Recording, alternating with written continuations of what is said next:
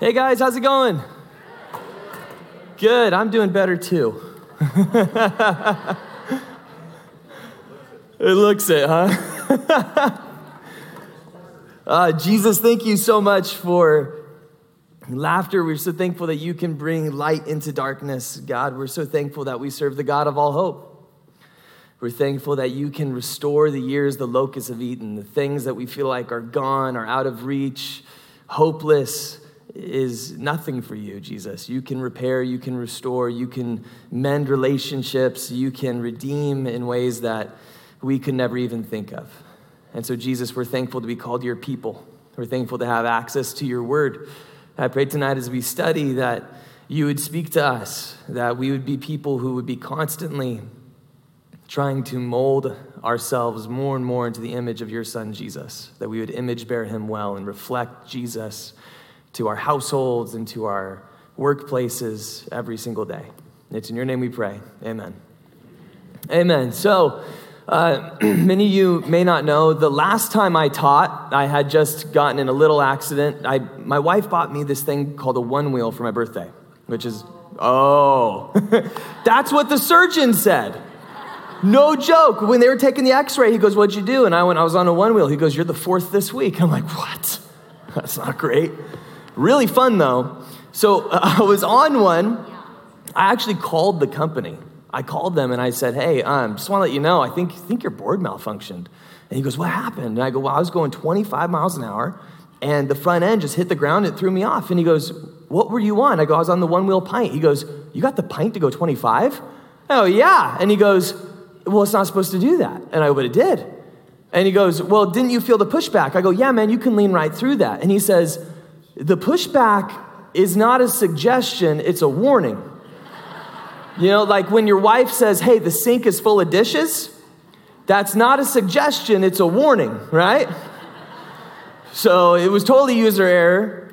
The last time I taught was right before I had surgery. I had surgery the following day. They put a plate and seven screws in me, so I, I just broke it real good. But I'm healing up really well, and that's, I believe, due to all of your guys' prayers, and I really would appreciate your continued prayer. My goal is to be walking in August, but we'll see. But um, we'll see. but really looking forward to that.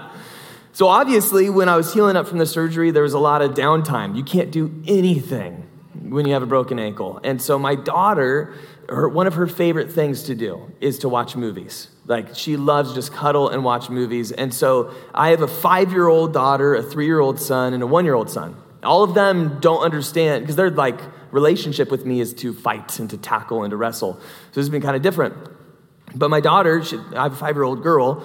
If you could guess the number one movie that's on at my house over and over and over and over again, is Frozen. All right? And for those of you who didn't laugh, uh, you could just let it go. Let it go. Yeah. So that that's happening a lot. And well, the creators of that movie, they came out with a new movie this year. And so obviously we have to watch it. And my daughter's all excited to see it. And so we watch it together. We watched it a few times, and I don't really care for the big message that it gives. You know, the other one is, hey, you love your family and, and love will prevail. And I'm like, yeah, I'm into that. This one is if people had just trusted each other, then there'd be no evil. I'm like, that's a weird thing to teach kids.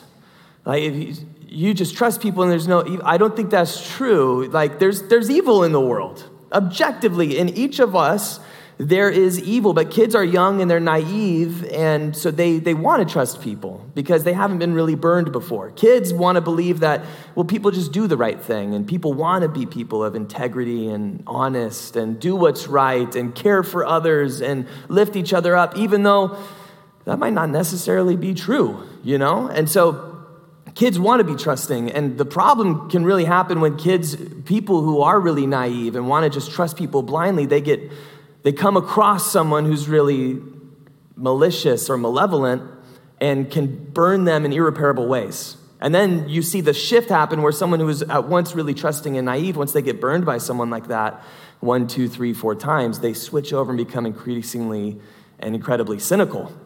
Like I'm sure you know people, and I know quite a few, who everyone's out to get them, and no one is honest, and no one is trustworthy. And there's a place for that. Like if you go on Craigslist a lot, you need a bit of that you know, but you're supposed to be somewhere in the middle where you don't want to be naive, but you don't want to be overly cynical. And the only way for you to trust people and to not be on either end of that spectrum is that it takes a whole lot of courage. It takes a whole lot of courage to trust people. And what's unfortunate is I believe what we do is we get our whole worldview and the way that we think the world works and how we're supposed to operate in it based on things that have happened to us in the past and we can apply that cynicism of, man, I just don't know if, if they're going to come through for me. I don't know if they care for me. I don't know if they love me. I don't know if they're going to come through. We apply that to the Lord. We apply that to our relationship with God. Because it does take a whole lot of courage to trust in God. We call it faith. It takes a whole lot of courage to trust that God's going to come through for you, that God's going to do what He says. And what we see as we've been going through the book of Judges is that people have not had that courage. The people have not trusted that God is going to actually come through for them in the way that He would have. They didn't possess the promises that God had laid out for him. God said, Hey, go into this land, possess the land, take it, get these people out. And it was difficult or it was hard or uncomfortable. Eh, oh, God, this just seems like a lot of work. And they just didn't. And as a result, they miss out and their kids miss out, and it hurts people. And the whole generations and generations and the nation gets set adrift, and things are really bad. And so we're finishing up the book of Judges tonight. These, this last section of the book of Judges, one of my favorite theologians is just like, yeah, it's just bad. That's what he just, just, just describes it. It's like, it's just bad. This is human depravity, it's human sin, it's people have gone completely off the deep end. They're not even relating to God in the way that they're supposed to anymore, it, it, it's, an, it's a completely shocking ending to a book of the Bible. And what you and I and what the Israelites need to realize, and they end up realizing, is God has nothing to gain from deceiving you and me. But you and me have everything to lose by not trusting in Him and not possessing the promises that He lays out for us. We miss out when we don't do that. But God doesn't gain anything by saying, Oh, I'm going to come through for you, and then not. So we're going to be finishing up this book. We're in Judges chapter 21. If you have your Bible, you can turn there.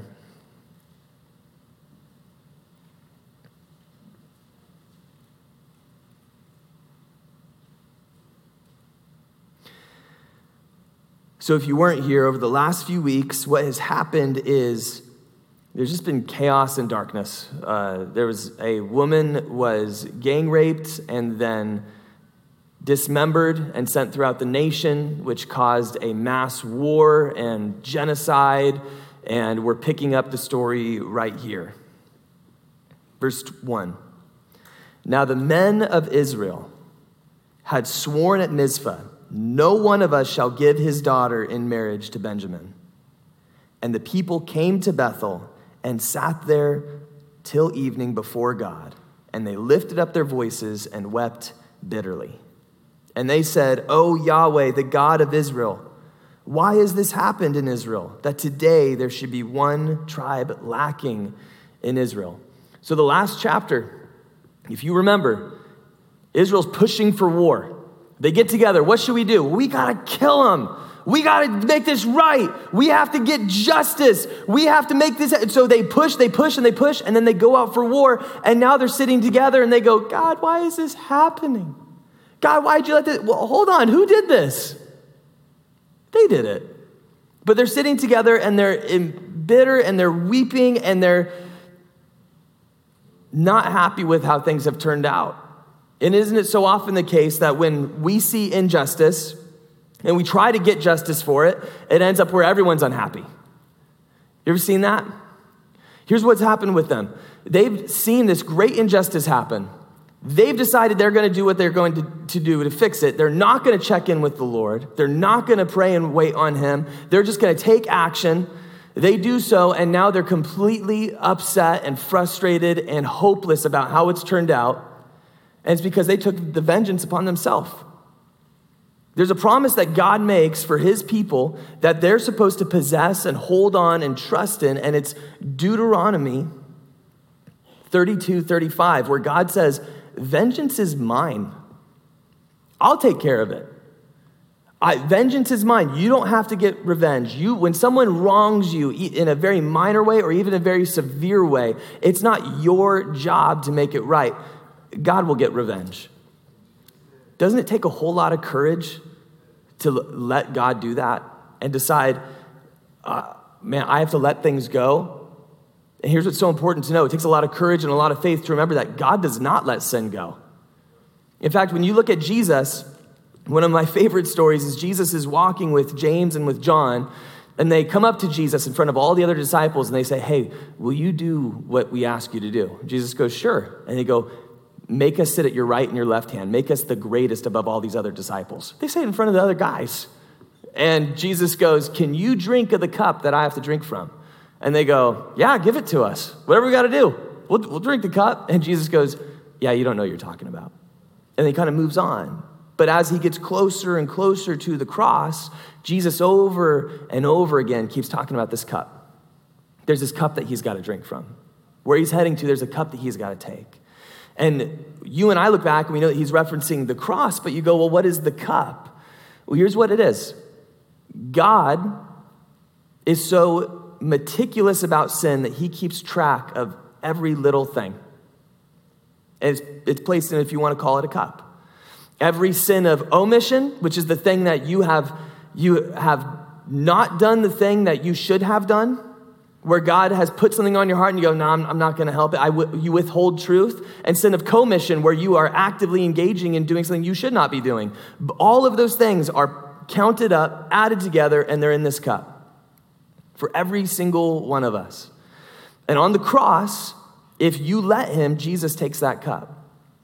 And so our God is so serious about sin that He's going to keep track of every little bit of it, and He's so serious that about justice that it has to be paid for. And either Jesus pays for your cup, Jesus drinks your cup, or you drink your cup for eternity. Our God meticulously keeps track. And if you believe in a God like that, if you faithfully and courageously believe in a God like that, doesn't that just give you so much freedom? You don't have to get back at every single person for every little thing. You don't have to get the final word. You don't have to make sure you come out on top because you know, hey, you know, God's got it handled. God's counting it. Doesn't it give you so much more compassion for other people? Because you don't want them to drink of their cup. You look at yourself and you go, God drank of my cup. And now it makes it should light a fire in you to where you go, hey, maybe we can reconcile. Maybe we can find forgiveness. Maybe we can work something out here. You and I, a promise that we have to possess is that God does not let sin go. Vengeance is His. I don't have to get even. Even when the enemy says that I do, I can allow God to be God.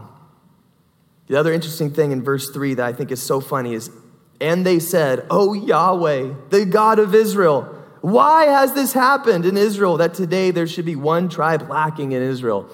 I'm not going to lie to you. When I flew off the one wheel and I was laying on the asphalt, my knees are bleeding, my arms are bleeding, my face is bleeding, and I'm laying on the ground, and just everything hurts kind of equally. You know, so you're not really sure what is more damaged or less damaged. You're just laying there. I look at my foot and I'm like, man, I really sprained that. And so I lay there for probably 15 minutes. And I go, okay, it doesn't hurt anymore. I'm gonna put some weight on it. So I go put some weight on it and I can see it move. And I go, dang it. And I go, God, why did I have to break my ankle? Is that God's fault? No. God's going, why are you going 25 on one wheel? God, why are you defying every law of nature that I put in place right now? Are you kidding me? You're to blame me for that one? Isn't it so funny how we do that though? When we're faced with the consequences of our actions, we go, God, why? And He's like, why?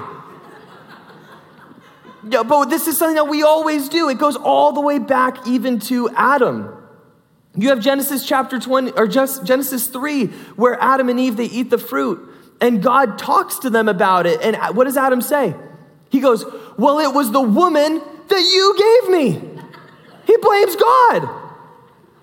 And you know what's so amazing about our God, even in all of that, is even in the midst of people blaming him, in the midst of the lowest part of human history, right in the midst of active sin, God runs to the sinner and then he makes a promise to them to make it right. Right at that moment, God sets into motion a plan for him to set up a king who's going to make all the wrongs of the world untrue.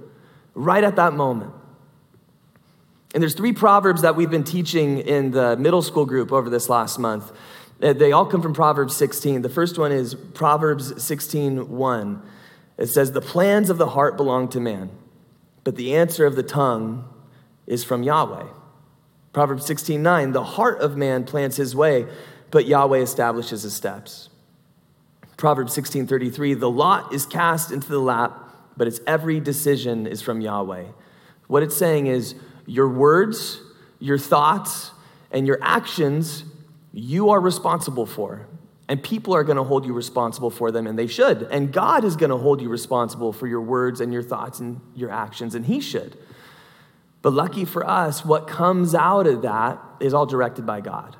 That God, even in the midst of our really dumb mistakes, even in the midst of just our, lowest points, absolute stupidity, in the middle of blaming Him, God is still working His plan to do something.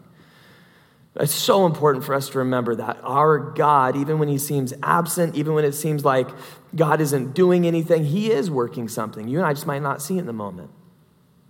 And so, a promise that you and I need to possess, what we have to remember is Deuteronomy 31 6, which is where the Lord says, Be strong and courageous. Do not fear or be in dread of them, for it is Yahweh your God who goes with you. He will not leave you or forsake you, even when things are dark and when things are hard and it just feels like, God, what is happening right now? God is with you. You can be courageous, you can trust in Him. His character is not one to abandon you or forsake you, He'll never do that. We can trust in that. So, verse 4 and the next day, the people rose early and built there an altar and offered burnt offerings and peace offerings. This is good. This is a good thing that's finally happened. The people are weeping, they're bitter, and they go, You know what we need to do? We need to go to church. And so, if you're as a reader, you go, Hey, finally, okay, we're turning in the right direction. But the issue is, they go and they, they do the motions, they show up to church and they worship and they, they do the offerings and they, they recite the prayers, but then they don't wait on the Lord. And they leave and they continue to do what they desire to do and whatever's right in their own eyes. They continue to do the sinful thing, the wrong thing. In fact, everything after this just gets. It's a, it's a cycle, just go worse and worse and worse and worse. They don't wait on the Lord. They 100% at this point, they look like Canaanites. That when God told them to go into the land and to possess it, he said, Get the Canaanites out of there. And there was a reason. Because the Canaanites had a way of approaching their God where if they do the right things and they say the right things and they worship in the right way with the right words, well, then God has to do what you want him to do. He's, he's like your genie. You rub the genie right and he's got to grant your wishes. And what happens is the Israelites, they grow up watching their parents and they see their parents that when things are going good, we don't have to go to church. We don't have to seek the Lord. We don't have to do the things that maybe we think we should do because things are fine right now. Everything's going good. I don't have to do anything extra. But then when things are really, really hard, that's when you go to church because that forces God to fix it. That's kind of what happens here. Things are really bad. Okay, let's force God to fix it. And they start going to church just trying to get God to do what he wants them to do man, isn't that just so like, that's like me. I know it, where I call myself a Christian and I worship, but then, you know, I, I watch the stuff on TV and I listen to that kind of music, and the, I, we can evaluate the ways that we talk to our coworkers or our spouse, or, and all of a sudden, do I really look any different than the Canaanites? Do I really look any different than anyone else? The, Can, the Israelites, they don't. They look just like the Canaanites here. God wanted them removed because God did not want his people to approach him like that. A promise that God makes for you and for me is that if we train up our children in the way that they should go, they won't depart from it. It's Proverbs 22 6. And that word train is super, super important. Because my sister, she came up to my brother and I, and she told us, Hey, I'm gonna train and be a bodybuilder. And my brother and I were like, Us too. That sounds awesome. So, my brother and I, we went to the gym twice if you combined both of our efforts over a year, right? My sister got up at three o'clock in the morning, six days a week, would eat a protein heavy diet, would work out for two hours, come home, get the house set, go to work, then go back to the gym, and then go home and get to bed by like 5 p.m. so she could wake up at 3. And she destroyed her social life. She cut all ties that she didn't need to do, cut all unnecessary habits because, habits because this is what she wanted to do. She wanted to train in this. This was important to her. This mattered. This was something she was going to focus on. And a year later, when my brother and I are still covered in Dorito dust, we're looking at our sister going, Why don't we look like that? I went to the gym, but it wasn't a priority for me like it was for her. But she trained and she actually went and won a bodybuilding competition. My brother and I did not you know, because she trained, she worked hard at it. It takes effort, it takes dedication. It says this matters. To train up your children in the way that they should go, man, doesn't that hill have giants on it? Isn't that difficult? To put aside the time to say this matters, to make it a focus and a priority, to say, hey, before we eat meals, we shut off the phones and we pray together. Hey, every morning we get together and we're gonna talk about scripture. Hey, we're going to make this a focal point of our family so that even when things are really, really, really good, you know your dad makes this important. And then when things are really, really bad, you know exactly who you need to go to. Now, I know so many of us, me even, I know that when things are really good, when I am in a really great season, my spiritual life can start to wane. That's why I think valleys are so important because it reorients you and makes you go, oh, wow, I got, I was way off. I need to be spending more time with the Lord. This is important. I want my kids to not end up like the Israelites, where they start to look like the rest of the world and they start trying to play God. I want them to have a thriving and active relationship with Jesus. And that happens, that starts with you and me, their parents or their grandparents. That's where it starts. So that's a promise that we need to possess. If we train up our kids in the way that they should go, they will not depart from it. The other thing with that that's just interesting is like there's this, uh, if you treat God that way, there's a transactional way of your relationship, isn't there? If I do good things, then God has to do good things back. Isn't that stressful? If you have that relationship with God, because then you'll always be wondering if you're doing good enough, if you've memorized enough, if you've worked hard enough. There can never be peace in a relationship like that. There can never be peace in a relationship where you believe that it's because of the work you put in, the effort you put in, the, the things you say, things you memorize, what you wear, what you do. That's what makes God happy. That's not Christianity. That's every other religion in the world. Every other religion in the world is if you do good things, then God will be good to you. Christianity is God is so good and God has given everything for you. In return, we ought to just be good. We ought to just do what He asks us to do because He's our good Father. It's just like my kids. My, my kids ought to be good because they want to make me happy, not because it's going to make me love them. I love them anyway. It's that same thing. It's, you can't have peace in a relationship where you think it's all of your effort. You're only going to be accepted if you work hard enough. That's why Jesus says in John 14, 27, he says, Peace I leave with you. My peace I give you. I do not give to you as the world gives. The world gives where, hey, if you work hard enough, I'll pay you. You'll earn your paycheck. You'll earn your blessing. You'll earn the good things that are going to come your way. Jesus does not give to you as the world gives. He, Jesus says, Do not let your hearts be troubled and do not be afraid. Our Lord Jesus, He gave His peace to us before He left. This peace is not something you have to earn or even pray for, it's something that you can take possession of. That's a promise you and I have to possess, that we can have peace with our relationship with God.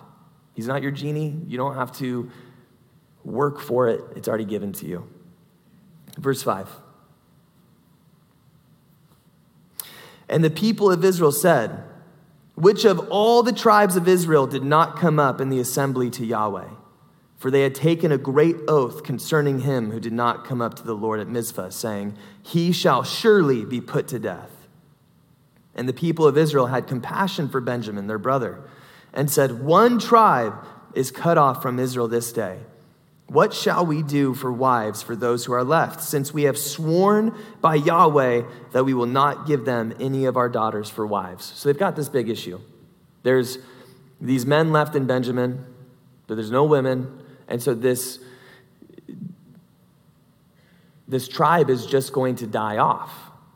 And they had made a oath that they were not going to give any of their daughters to be wives to the survivor of this tribe. And so now they're trying to figure out what, well, okay, what do we have to do to make this right?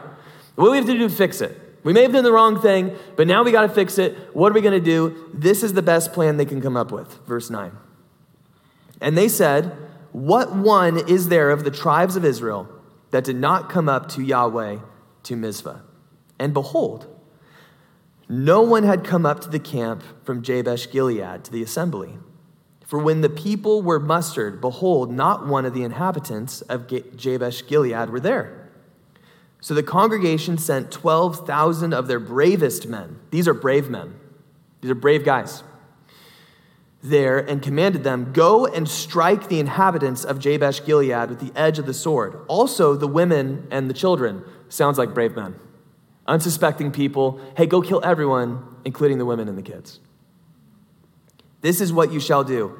Every male and every woman that has lain with a male you shall devote to destruction. Verse 12 And they found among the inhabitants of Jabesh Gilead 400 young virgins who had not known a man by lying with them. And they brought them to the camp at Shiloh, which is in the land of Canaan. This is just bad. It's just terrible. Everything that's happened with Israel right now is awful. There's, they were set aside back in Exodus. God laid out this is how you're to interact with each other. This is how you're to treat one another. This is how you're supposed to handle situations and conflicts and issues interpersonally within my nation of people. You're supposed to be a completely contrast community. How every other nation in the world looks, you're supposed to be so other than them, so contrasted that people go, What is up with those people? They look no different than anybody else in the whole world right here. They do not look like God's people. There's no difference between them and a Canaanite. They say, There's no woman. There's no women. Okay, well, eh, let's just go murder a bunch of people and we'll find some. God does not need you and me to fix God's problems. Especially, God does not need more of our sin to fix his problems. It reminds me of the story of Jacob and Esau, where Jacob is supposed to get the blessing from the Lord. But it looks like it's going to go to Esau. So one day when Esau goes out hunting, Jacob goes and he puts goat skin on his arms and goes up to his blind dad and tricks him. Remember that? Did God need Jacob's sin to get the blessing? This is the stupidest, like, what do you think? Of course not. God doesn't need your sin, He's got enough of it. He doesn't need yours and my sin. But God still chooses to use Jacob. God still chooses to make a way through Jacob's bad activities, his bad plans. But you know what? People hold Jacob responsible for his sin, don't they? It ruins his relationship. He has to leave home. He doesn't get to be there when his mom dies in her last years. He completely severs ties with his dad, doesn't get to be his dad when he dies. Like, it's awful. It's awful what happens because Jacob thought, well, God needs me to fix his problem. No, he doesn't. Vengeance is mine, God's got it. Jeremiah 29 11 says, I have plans to prosper you. For I know the plans I have for you, declares the Lord plans to prosper you and not to harm you, plans to give you a hope and a future. God did not create you and me to leave us just wandering and confused and hopeless and helpless. God actively has a plan for every single one of us and he doesn't need our help, our sinful help, to make that plan come to fruition. What happens here with the Israelites? They just look like everybody else. In verse 13, then the whole congregation sent word to the people of Benjamin who were at the rock and Rimmon and proclaimed peace to them. And Benjamin returned at that time. And they gave them the women whom they had saved alive of the women of Jabesh Gilead. But they were not enough for them. And the people had compassion on Benjamin because Yahweh had made a breach in the tribes of Israel. Verse 16 Then the elders of the congregation said, What shall we do for wives for those who are left, since the women are destroyed out of Benjamin? And they said, There must be an inheritance for the survivors of Benjamin, that a tribe not be blotted out from Israel. Yet we cannot give them wives from our daughters, for the people of Israel had sworn, Cursed be he who gives a wife to Benjamin. So they said, Behold, there is the yearly feast of Yahweh at Shiloh, which is north of Bethel, on the east of the highway that goes up from Bethel to Shechem and south to Lebonah. And they commanded the people of Benjamin, saying, Go and lie in ambush in the vineyards and watch. If the daughters of Shiloh come out to dance in, in the dances, then come out of the vineyards and snatch each man his wife from the daughters of Shiloh, and go to the land of Benjamin. And when their fathers or their brothers come to complain to us, we will say to them, Grant them graciously to us, because we did not take for each man of them his wife in battle. Neither did you give them to them, else you would now be guilty. And the people of Benjamin did so and took their wives according to their number from the dancers whom they carried off. Then they went and returned to their inheritance and rebuilt the towns and lived in them. And the people of Israel departed from there at that time, every man to his tribe and family. And they went out from there, every man to his inheritance. In those days, there was no king in Israel. Everyone did what was right in his own eyes. So, their grand plan is there's this big celebration. There's going to be all these people worshiping at this celebration for Yahweh. And what happens annually every year is all these girls would come out and they would dance at this particular location. So they go, Well, here's how we fix it. We'll go grab people who are celebrating the Lord and you'll just kidnap them and they'll be your wives. And when the dads and brothers come out to complain, we'll tell them, Hey, this is the plan. This is what it is. And get over it. And they do, which is crazy. But that's how the book of Judges ends. The book of Judges ends with you just looking at that going, That's not cool. Like nothing about that is right. Everything in the last few chapters is terrible. There's no deliverer, there's no hope. The people are completely off base and not looking like anything that the, God's people should. And so the book of Judges, it really ends with a miracle. And the miracle is, is that there continues to be an Israel that God continues to desire these people and to make a plan for them and to redeem them and to restore them, to send them kings, to send them the king.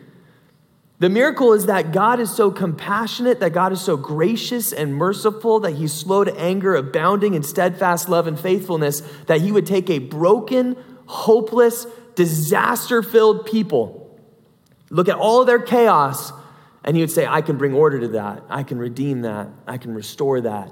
I can fix that. We're supposed to be so disgusted with the Israelites here that we go, we look at chopped up people and genocide and, and killing of women and children and, and these innocent ambushes on people that, that we just are completely disgusted with them. And then we're supposed to look at it like a mirror back at ourselves and we say, that's how my sin looks. You and I, we like to compare ourselves to people where we go, Well, I've never done that. I mean, I've never killed anybody, I hope. Oh, okay, cool. So never killed anyone. We, okay, we can agree on that. But like we compare ourselves. Well, I'm not as bad as that person. That's what we like to do. Well, I'm not as bad as so and so, or I haven't sinned in that way. But the reality that the Bible makes very, very, very clear is you're not compared to other people. You're either covered in Jesus' righteousness or you're compared to Jesus' righteousness.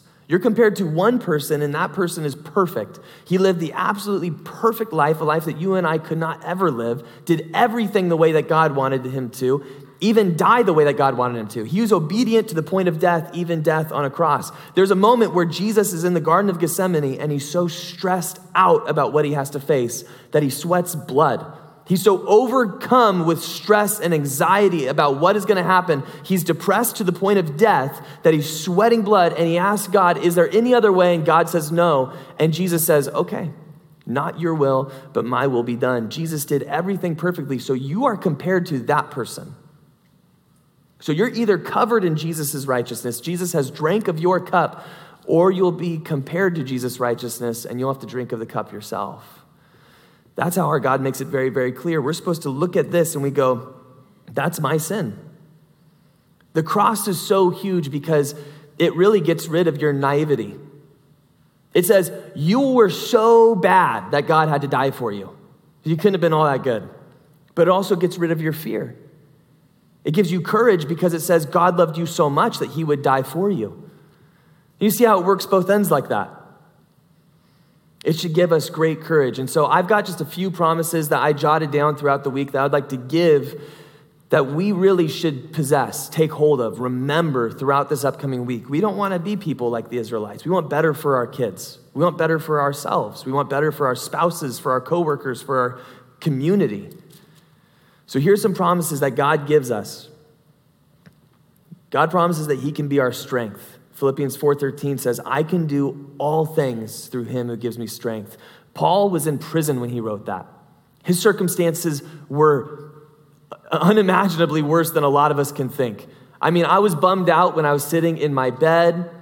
It was 70 degrees. I got to be two weeks with my foot lifted up. And my wife comes in, she goes, It's 117 outside. I'm like, I don't know, man, but I'm miserable too. Like, okay, Paul's in prison and he's in this tiny little dugout where all of the septic is running right through his cell. The guards aren't very nice and the food is awful. And he's sitting there going, I can do all things through Christ who strengthens me. Man, when we're in a place where we're in really hard circumstances and we just need strength, we just need hope the person we need to go to is Jesus. He's the one who can provide all that we're looking for, all that we need. The second promise is He hears your prayers. John 14, 13 through 14 says this And I will do whatever you ask in my name, so that the Father may be glorified in the Son. You may ask me for anything in my name, and I will do it. What Jesus says is if we ask anything that's in line with God's character, that He'll do it. It doesn't mean I don't know when, I don't know how, but Jesus says, if you pray it in my name, if you know who I am, if you know my will, if you know my desires, and you're praying according to those things, oh, I'll do those things. Shouldn't that cause us to be people who just pray boldly? Shouldn't that cause us to just pray about everything? Jesus says he can do exceedingly abundantly above anything we could ever ask or think. So, how could we not be asking incessantly? How can we not be people who are just going to God constantly with our issues and our hopes and our dreams and our problems and our successes and our failures and our victories? How can we not be going to God all the time because He'll do exceedingly abundantly above anything we could ever ask or think? Oh, that's a, that should cause us to just go into every circumstance in life just so full of courage. I've already talked to God about this nonstop, so we're going to see what God's going to do today. Man, God hears your prayers. That's something we should possess and hold on to. Because I know when things are really hard or when I'm in a bad argument or I'm frustrated, the enemy does something where he makes me not want to talk to the Lord. Where for some reason it's just like, I just don't. Why not? He's the one who can fix it. And he hears me. God never turns his eyes away from you and me. You ever get so angry with someone you can't look at them? God never does that with his people. What you see over and over in the book of Judges is whenever the people turn and repent, God's eyes are on them. It says, and God saw, God looked at his people, God's eyes were on his people. God never gets so angry at you that he turns away from you. He hears your prayers. Even when you're at the best spot in your life and when you're at the worst spot in your life, he hears you. Another promise is God says he will fight for you. Exodus 14 14, Yahweh himself will fight for you. Just stay calm. Moses declares that to the people when the Egyptians are coming and there's the Red Sea behind them. They're faced with death and death. Like there's no way out of this. So it's, it's the most bleak circumstances you could ever imagine. And what they're told is hey, be calm. God's going to fight for you. And God does. How many things do we get stressed out about, anxious over, all worried about that are really absolutely out of your control? The majority of my problems, the majority of the things that I get anxious about, that I stress out over, that I keep running my mind over and over and over again, are things that are completely and absolutely out of my control, but they're completely within God's control. So, what does it benefit me to be anxious and stressed and worried when really God's got it handled. And my God, He'll fight for me. I just need to stay calm. That's why Jesus says, hey, look at the flowers and look at the birds. The birds, they don't reap, they don't sow, they don't stack up in barns, and the flowers don't worry about what they're going to dress up in tomorrow. Neither should you. Because God loves you so much more. He's got a better plan for you than those birds. He loves you so much more than the flowers, which are there one day and gone tomorrow. You're eternal. Those flowers are just here for right now. God's got way better plans for you you and me can just be courageous in difficult, anxious filled circumstances because we know God will fight my battle. I just need to stay calm. And the last one is God will always love you. 1 John 4 9 through 10 says, In this, the love of God was made manifest among us, that God sent his only Son into the world so that we might live through him. In this is love, not that we have loved God, but that he loved us and sent his Son to be the propitiation for our sin. Just because you and I throw love around lightly doesn't mean that God does. The Old Testament uses this word hesed for God's love, and it's love that's characterized by action. It means that God proves his love. He's, he's active in it. He's engaged in his love so that anyone who looks at God, anyone who looks at what God is doing, God doesn't even hardly have to say, I love you, because everyone goes, Yeah, I know that. It's like a, a husband who's just giving and working and striving to please his wife and doing all the right things, and this is a hypothetical perfect relationship where both people are great, whatever. It's almost like you don't have to say, I love you, because the wife just goes, I know you love me. The actions that you do, the things that you say, the, the way that you're working all things for my good shows me how much you love me. That's what God does. He's got love for you and me that's characterized by action. It's not empty words, it's not empty thoughts. It's God has done something for you and me, and He's proven His love for us by giving His Son on the cross. And so we can trust God. I believe we can be people who courageously possess the promises of God if you know who your God is. That your God isn't waiting for you to go to church and to say the right things and to pray the right prayers before He'll give you blessing and good thing. Our God has already done all the good thing for you. He just wants you to possess it. He just wants you to take it. He just wants you to know it and to call him father and to call him friend and to go to him. And he hears you and he loves you and he's got plans for you. So, Jesus, we're so thankful to call you our God. We're so thankful that you've got plans for us.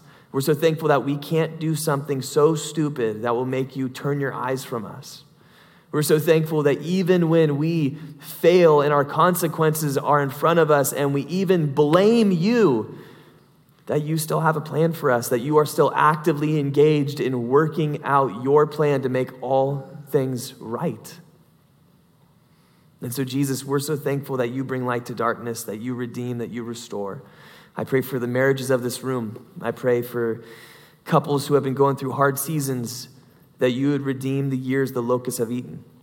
I pray for parents that you would give them patience with their children, that you would help instill in us habits and character and endurance to train up our children in the way that they should go. I pray that our kids would be better Christians, would be better believers, would, would cause revival in a way that we could never even dream of because we instilled in them righteousness and right things and following Jesus with their whole heart. So, Jesus, thank you for the work that you're doing here in Grants Pass. We're thankful to be called your children. It's in your name we pray. Amen.